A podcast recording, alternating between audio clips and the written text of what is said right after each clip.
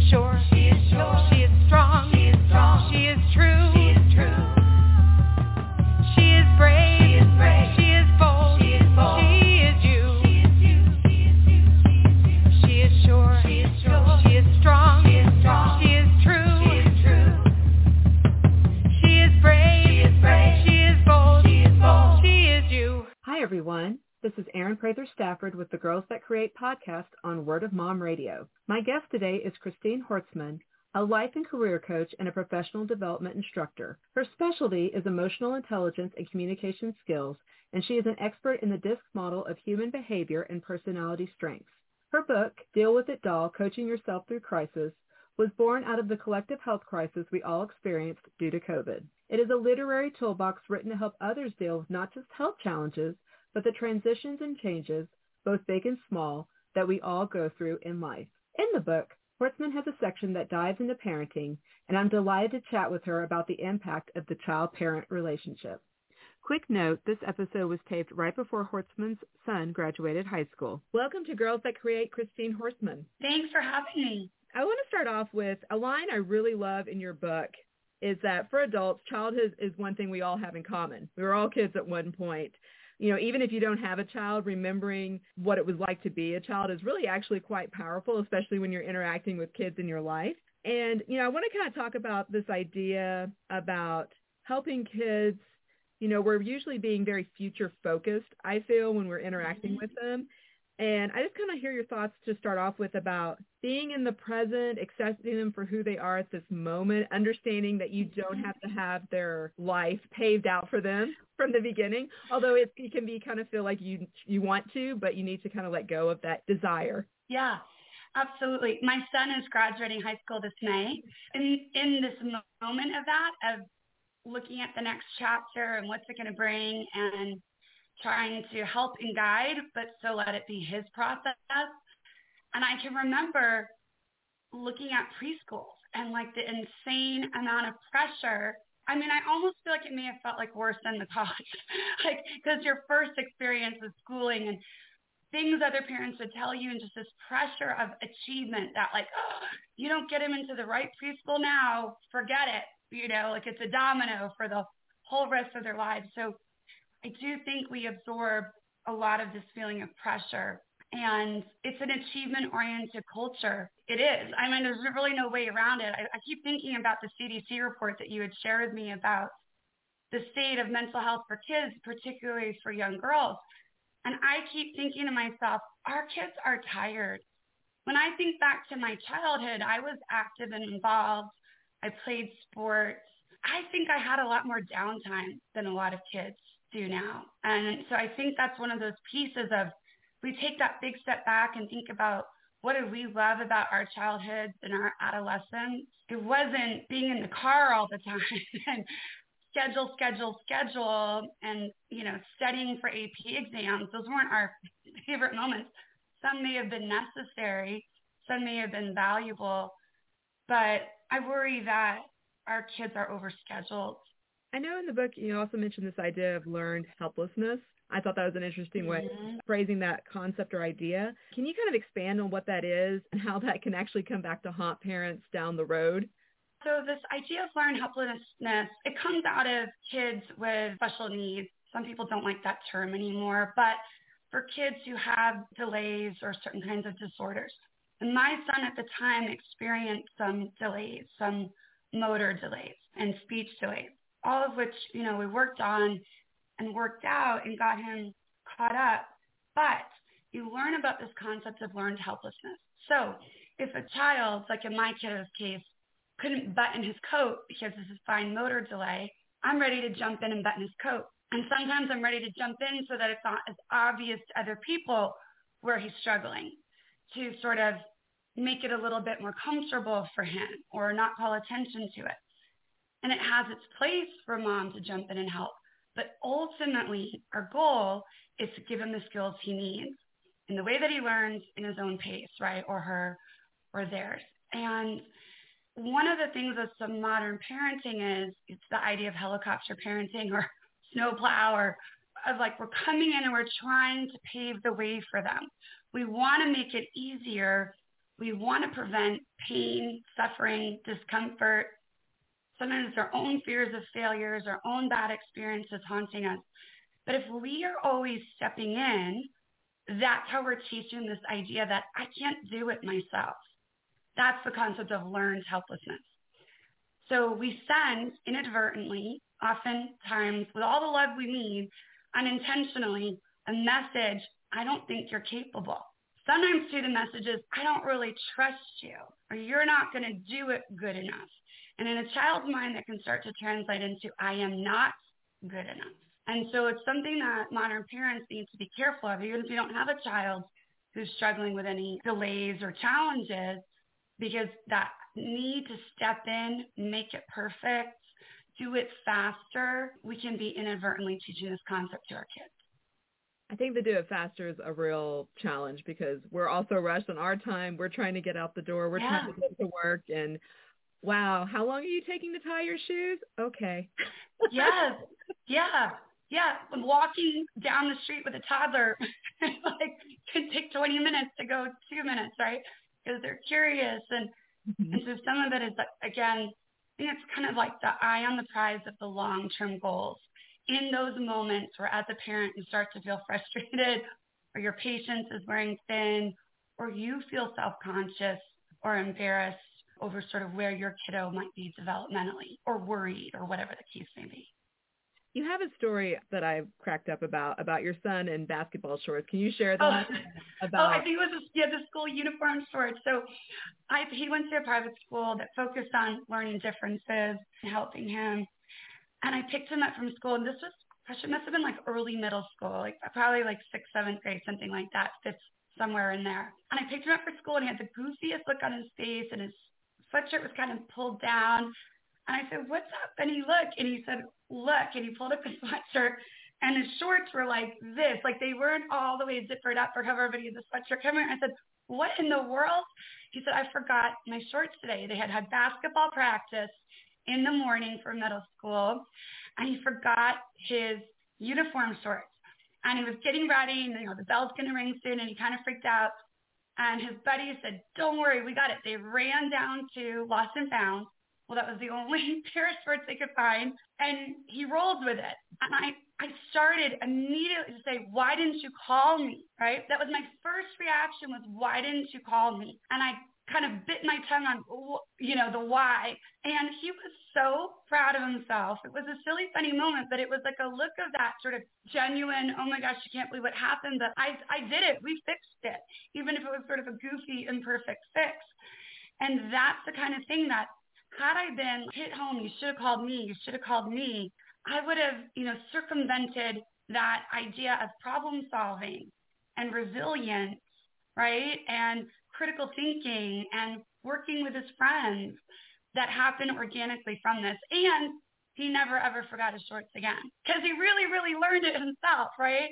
Not if there's a problem, I call mom and she fixes it. What's your advice on how can we teach our mm-hmm. kids to be good advocates for themselves? Tips on how to kind of instill that, hey, kiddo, you've got this. It's a delicate line of the push and the pull and the when to leave them alone and how to find that balance of when you they really need you to you know mm-hmm. this is mm-hmm. especially when they're older. You know i'm thinking yeah.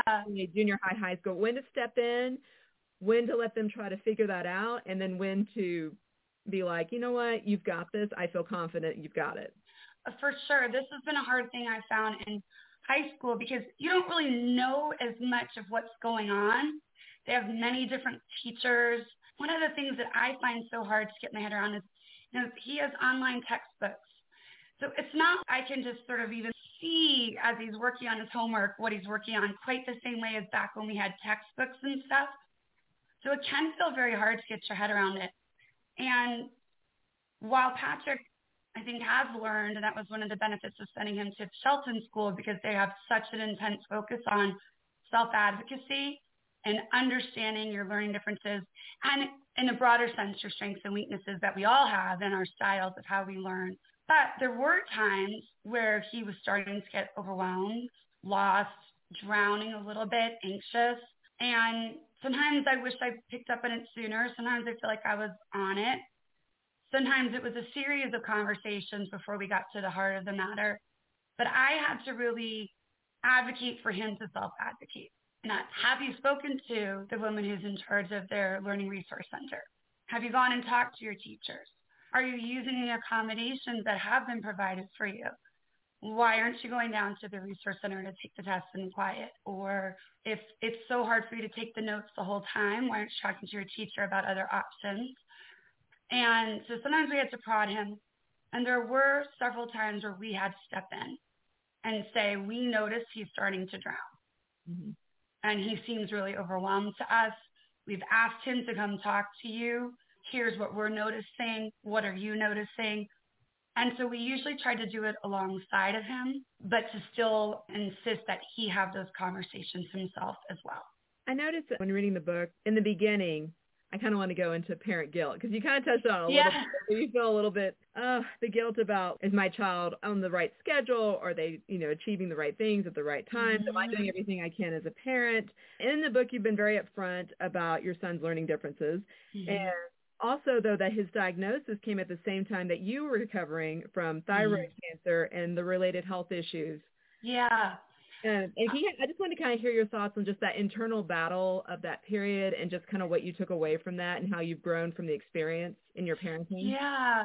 I think that's when parenting is really hard when, well, we're always trying to meet our own needs and our kids and our families. But when you're in a crisis, particularly a health crisis, but it could be something else. It could be like you're going through a divorce or you lost your parents or something like that, it can feel very difficult to take care of yourself and give your kids what they need. And some of us, oftentimes, parents sacrifice for their children, right? It's part of what we do, part of how we're probably hardwired biologically to some degree.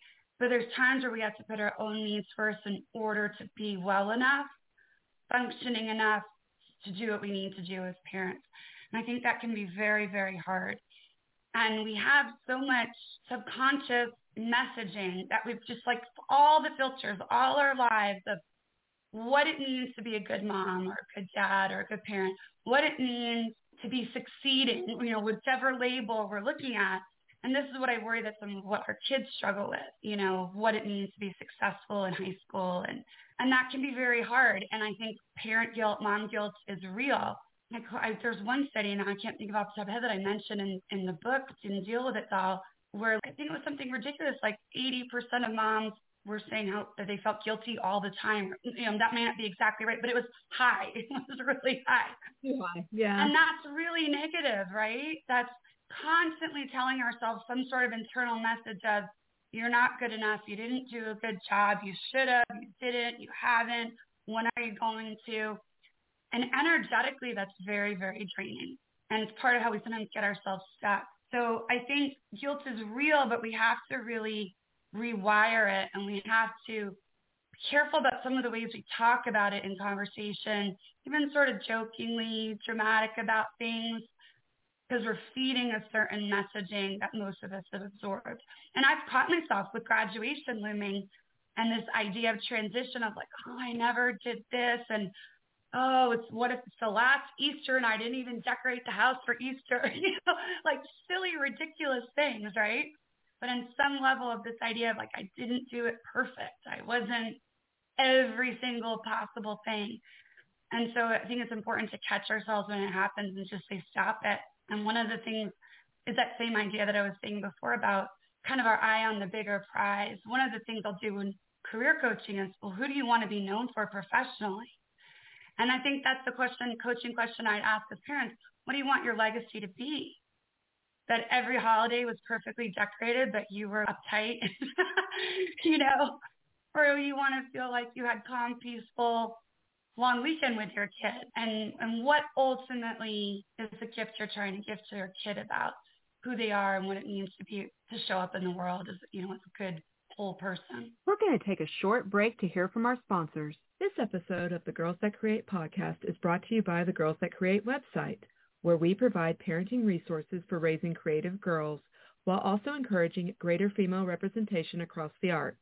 Visit us at www.girlsthatcreate.com, where you'll find articles by some of our podcast guests, including Dr. Michelle Borba, Jessica Lahey, Renee Trudeau, and many more. You can also sign up for the Girls That Create newsletter at www.girlsthatcreate.com slash newsletter. And we're back with Girls That Create on Word of Mom Radio. My guest today is Christine Horstman, author of Deal With It Doll, Coaching Yourself Through Crisis. I appreciated in the book that you mentioned it's okay to have find if you need to find a private space to have a good cry, that that's okay. Yeah. So we remember to be kind to ourselves and understand we just sometimes have to let it out and then yeah yeah and I think that's one of the hard things, especially when you have younger kids, right? And when they get older and they're driving and some of their after school, you don't have to be at everything. You have a little bit more space again. Especially when the kids are little, that was what was hard. I was struggling when he was really little and he's around all the time. And in moments where like I feel it, like I just need to cry and let it out, I was stuffing it back in because oh, no, I got to recover and make dinner or whatever it was. And that's unhealthy, right? I mean, sometimes we have to suck it up in a moment, but if you're doing that over and over and repressing your own emotions and not making space, it's going to come back to bite you because emotions always come back out and usually in a less healthy way. So I think it's important to give yourself grace and our bigger goal is to teach our children how to name their emotions, process them, and regulate. And sometimes we have to sort of, I think I said in the book, like give ourselves a timeout and let our kids know we need a timeout. It's okay to take a bath in the afternoon. It's okay to read a book. You're allowed to do nothing on a Saturday. Mm-hmm. You know, I noticed too then that you mentioned that you kind of turned to journaling. Mm-hmm. Writing was as for you very therapeutic when kind of dealing with your stress and all the challenges you were having, mm-hmm. especially when he was younger. And I just wanted to hear your comments just like about how that process helped you and why you think it's so valuable to basically put the thoughts and feelings yeah. to the page. Yeah, you know, off and on my whole life, I kept a journal. And I've never been as if I did it every single day. Usually kind of ebbs and flows or goes in waves. But I think it's helpful to be able to reflect back when you see it. You see your own growth. You see certain patterns. And sometimes you even forget yourself a little bit, right? You almost forget, like, God, that's what it felt like to be in college or, or what have you. But most importantly, even if you're to write it down and burn it, the process of putting pen to paper, of writing, is organizing. It allows us to dump it out and process it in a space that I think is healthy and safe. And so I think that it can be very clarifying and edifying and organizing. And there's a lot of studies about writing by hand. And actually, this is something Shelton did where my son went to school. He has dyslexia, dysgraphia, and, they taught children to learn in cursive because it's a different motor planning and we know that kinesthetically, things go into your working memory differently when we write by hand. So also, if you use the writing process to contextualize and reframe and bring yourself out the other side, increases your resilience muscle, but it also helps to start to rewire the thought process in a more positive or future focused feeling of control. I think too, um, even if you're not a writer, you could even have a journal that you're just drawing and doodling in. Oh my gosh, yes, this doesn't have to be, yeah, this doesn't have to be, I'm going to write a novel one day or where my writing turned out with writing a book. It literally could be mind mapping, to your point, drawing, doodling, just lists of words and random thoughts. I mean, this is free form. It's for you. It's for you. I would just encourage everyone to be non-judgmental with themselves initially. Let it out. Whatever needs to come out, come out. Then you can analyze and reframe. I want to change roads, change streets. change direction. I want to talk about encouraging your child's interests. In the book, um, share about your son no longer wanting to play basketball, and that I connected with that because obviously with Girls That Create, we focus a lot on kiddos who are interested, girls specifically, but who want to go pursue passions in the arts. Yeah. Have the same idea of, you know what, you may have a child come home one day and be like, I don't want to paint anymore. And as a parent, you almost feel that you're really good at it. Or I no longer yes. instruments. Oh, but you're an orchestra and you're really good. Your first chair. I mean, there's so That's many. Right. And I, you know, I saw the similarities there. Um, and yeah. I just want to hear your, um, you know, share your family's experience with basketball though, and that mm-hmm. idea of a child has you know, as a parent, you've put time, effort, yeah, talent there, but suddenly they're not for me anymore. And uh, how do you move on as a parent from that, their realization? And you're kind of like, oh, I thought we were going to be doing this at least through the rest of high school, and we're not. Yeah. Yeah. And I yeah, I think a lot of parents can relate to that because there's something that most kids pick up and put down at some point and there is this feeling of like this is what we worked so hard for. And there's truth to that, but then that's when we have to remember that we only go so far. It's about them and their journey and we're guides on the journey. So for us, we had to be really honest with ourselves. I think that's what helped us process it and not get into a power struggle my, you know, every kid's different, personality wise, birth order, all those different pieces. But we've never ever really had a lot of power struggles with him. He just isn't that kind of kid, right? And so I thought, well, I've never engaged in a power struggle with him, and why am I going to start now? And it took a lot for him to advocate for himself. It took a while for him to work up the courage, and he had dropped some different hints that we weren't very receptive to, where we were kind of pushing back. So it took a lot for him to say this. And so I first felt like I had to kind of honor that, you know, that it made him a little nervous to, had to work up the courage to have the conversation. So we wanted to honor that. And then we had to be honest that we were disappointed. We were sad that it shifted how we were going to interact and engage with his high school experience. So he also ran cross country and track, and we liked that he had a sport all year long. We felt like that was good for him, healthy for him, kept him busy. So that sort of shifted that. And then, you know, watching cross country and track is fun and we've enjoyed it, but it's not the same as like being in the high school gym and cheer is there and the drill team's performing and there's just, you know, students and parents and that feeling of community and camaraderie that we're like, oh, we don't get that now. Just as it's really getting good, just as you're going to be varsity and, and those kinds of pieces. And then we had to just admit it. You know, we're sad about it. We're disappointed. But that's our need, not his need. And we have to honor his needs. And to his credit, he explored music, which is what he said he wanted to do. We were doubtful, like, oh, is he going to use his time productively? Is he going to be constructive? And he has. And in fact, it took us even from the last time that we talked on a different journey as well. My dyslexic son started reading like crazy and just going down some different little holes. I've read one book, curious about something else. He started reading like everything I read as a freshman and sophomore in my poli sci major, just on his own. So he explored his music, started a band, and he started reading these books that now that's what he's talking about in his college visits. That's what got him into an honors program. It's not the things that I thought I would maybe need to check off the list for him. So I would just encourage parents have a little faith, you know, and not let some of the process unfold organically. Good things are still going to come from it. They are going to find their way. And there has to be the space there to allow that exploration. The yes. Space, yeah. That's why they need a little downtime. They need a little boredom. And to be honest, you know, he was in bands when he was little when he learned bass guitar. He quit that and that's what he picked back up in high school and taught himself to play the bass again. So sometimes that hobby or the interest, like the art or the music or whatever it is that you think they're not going to do again, they will find it again. Obviously, you know, as we've mentioned several times, we don't want to micromanage our kids, but yeah. we're present for them. Yeah. Um, and I would love to just, you know, as parents, you know, we can kind of have, we all, I mean, life is phases, right? So of even course. parenting, we're going to have times where we're going to feel out of sorts with our kids. Mm-hmm. Uh, of course, we all know that happens more as we enter the junior high, high school phase. What do you have for reestablishing, for parents reestablishing that connection with their kiddos when they're kind of, you kind of look up and you're like, you know what, I'm not feeling we're in sync right now at all, not even a little bit. Mm-hmm. I, we kind of need to get, I, you know, I need to kind of do a check-in. I think my biggest lesson, and I, I we have felt this. My husband and I have talked about it a lot. We've both felt this. You know, sometimes that distance, maybe even feels like a cold shoulder. Sometimes it's more hostile than that, right? But I also feel like it gets hostile when you start to get into the power struggle, or a little too needy as the parent of wanting to hold on to what was. And we all sympathize and empathize with that feeling of disconnection for me, I had to try and again take the long view of this is developmentally appropriate. this is what they're supposed to be doing.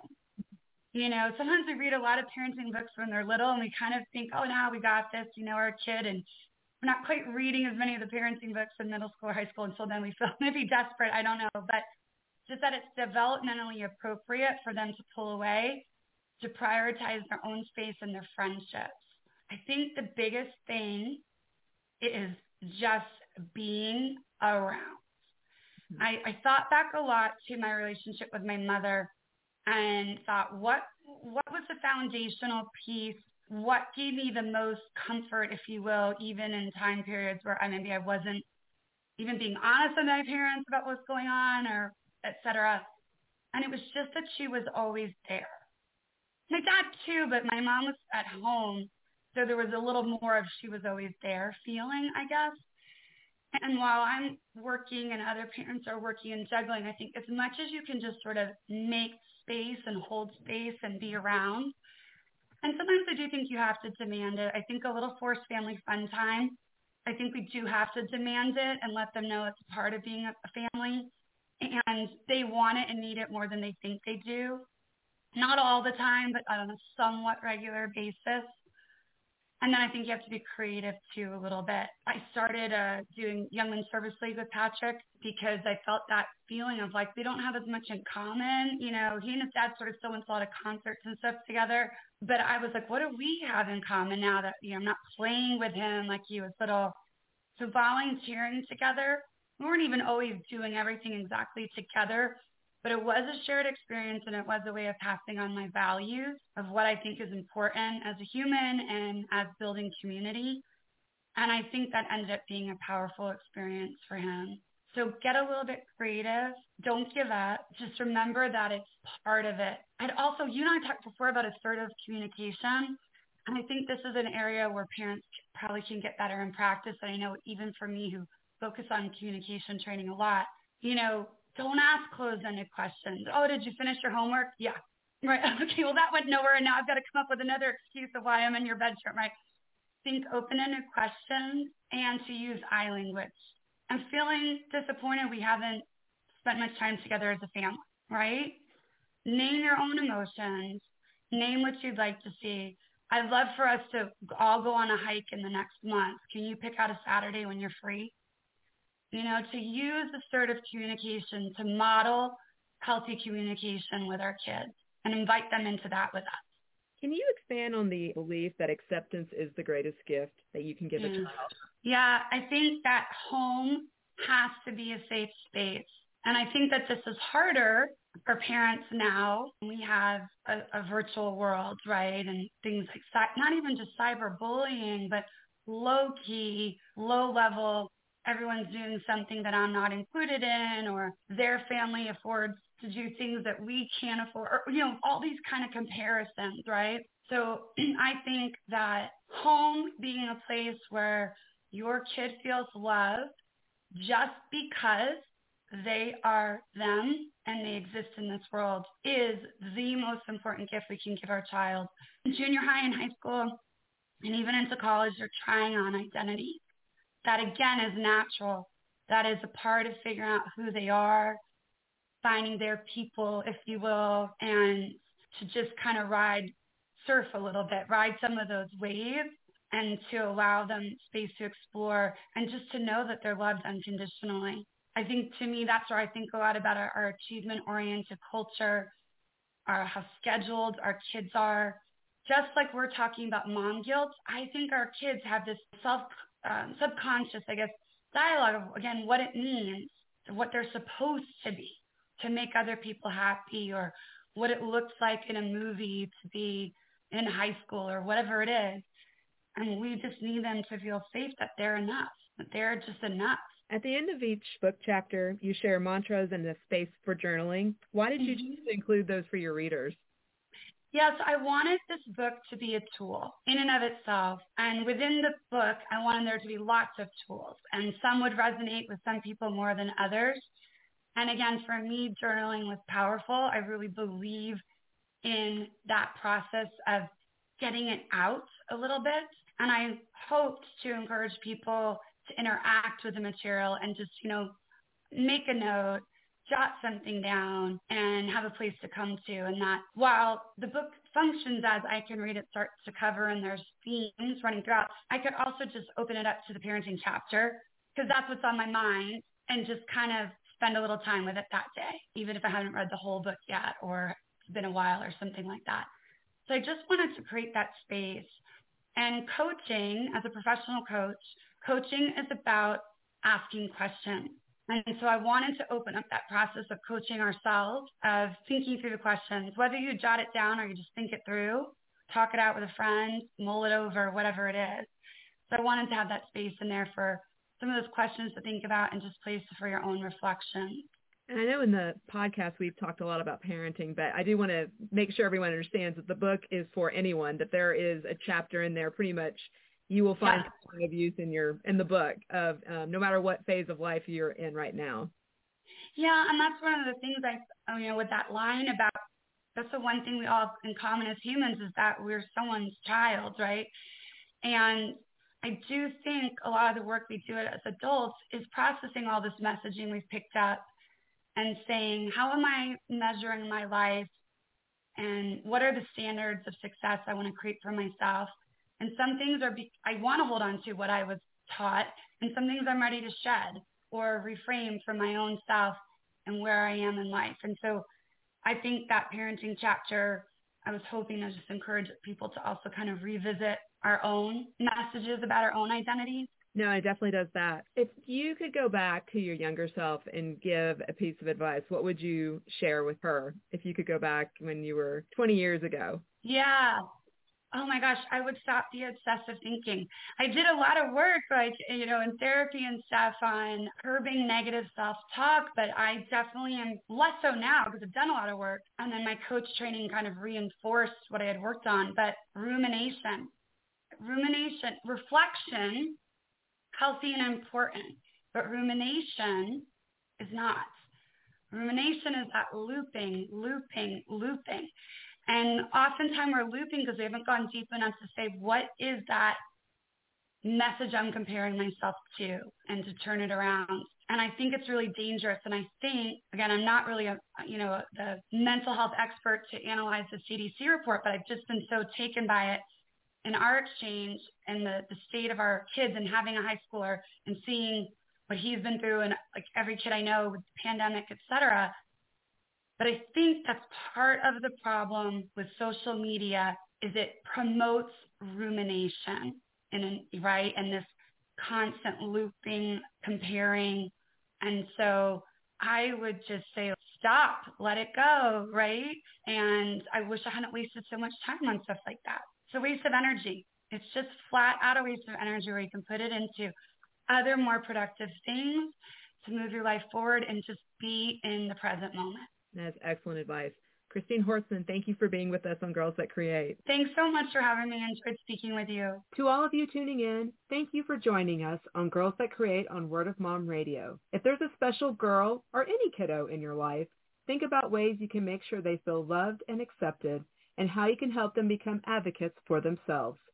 Here's our closing theme song by Smith Sisters and the Sunday Drivers. Till next time, this is Erin Prather Stafford. Sure. She is strong. She is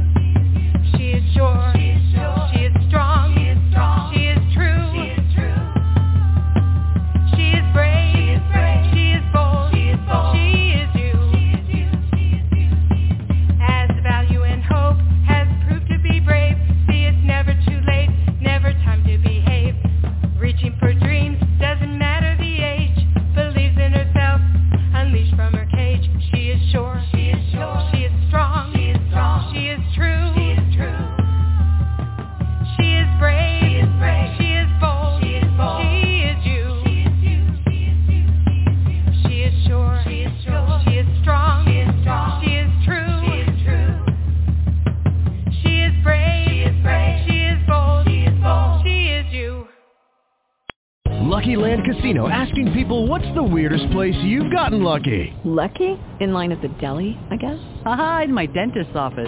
More than once, actually. Do I have to say? Yes, you do. In the car before my kids' PTA meeting. Really? Yes. Excuse me, what's the weirdest place you've gotten lucky? I never win and tell. Well, there you have it. You can get lucky anywhere playing at LuckyLandSlots.com. Play for free right now. Are you feeling lucky? No purchase necessary. Void where prohibited by law. 18 plus. Terms and conditions apply. See website for details.